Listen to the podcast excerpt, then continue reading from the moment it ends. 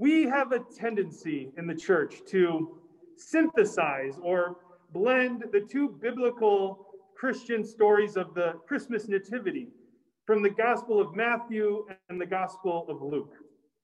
And maybe we blend those stories for good reason. Maybe that gives us a better view and understanding of all of the events that happened in that Christmas moment. But if we take these stories apart from one another, and we notice that in the Gospel of Matthew, there are no shepherds. And in the Gospel of Luke, there are no magi or a guiding star. In fact, the stories from Matthew and Luke hardly have anything in common between them. And since we heard the story retold today from the Gospel of Luke, we're not going to blend the story with Matthew's account for the sake of this sermon. Instead, we'll focus on one of the major plot holes in the story of Luke the fact that the shepherds were given no directions from the angel and had to find the firstborn Jesus without them. And as you heard in our script, the lack of directions or a guiding star really confused the shepherds in our retelling of the Christmas story. They probably could have benefited from some better directions or at least some beacon to help them find their way to Jesus. But in a word, they were directionless. They knew who they were looking for and what he'd be wearing and what he'd be lying in. But getting there was another story. And I wonder have you ever felt like that? Like you know exactly what it is you're looking for, but you just can't figure out how to get there. Maybe this unusual time of the pandemic has given you an opportunity to take stock of your own life. And maybe that has revealed what you're being called to do, maybe something different that you've never done before. Yet, because this pandemic is still ongoing, you feel stuck or directionless. Like maybe you know what you're being called to, but how will you ever get there? I know that for me, one thing during this pandemic that has been revealed is not so much personal as it is political.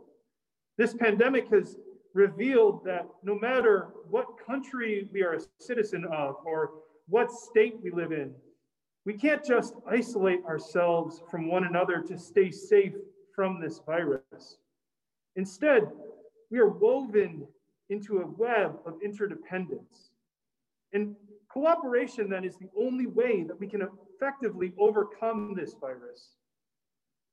But then I wonder how can we ever get to that state of oneness or unity and cooperation amidst all the competition and strife that goes on between countries, that goes on between states, that goes on between political parties and individuals, even. I know God is calling us towards international and interpersonal cooperation and peace, but it'd be nice if we also had a map with clearly laid out steps as to how to get there. Often, when we feel directionless like this, our hope for a better tomorrow is all too easily lost when we don't know how we will ever get there. But the message of hope in the Christmas story this day is that even if you don't know how to find where you're going, God has found you, and God will continue to find you wherever you are. No matter how isolated it seems right now in life, God has found you, and you are not alone. No matter how deep the darkness is that surrounds you, God has found you and lights your way. No matter how humble your state is right now that you find yourself in, Christ was born into a similar humble state and is once again born anew in your midst today.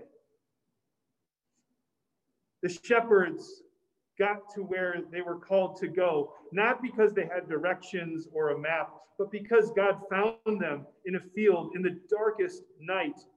And they trusted the message of the angel. And they started to walk towards what God had promised they would find.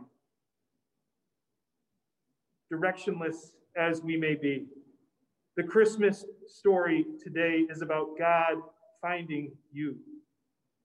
Martin Luther said that this is what is meant by thy king cometh. You do not seek him, but he seeks you. You do not find him, he finds you.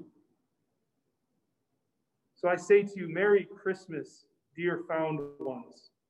Whoever you are, wherever you are, whatever you have done or not done, Christ is born to you this day and is leading you towards your ultimate destination, a place we can't even get to with a map, because this place is not so much a place at all, but a new day where the there will be no more virus, where we will all live in unity, and where love and light will overflow in abundance in all of creation. This is what is promised to us this Christmas day. So I say to you once again, Merry Christmas, found one.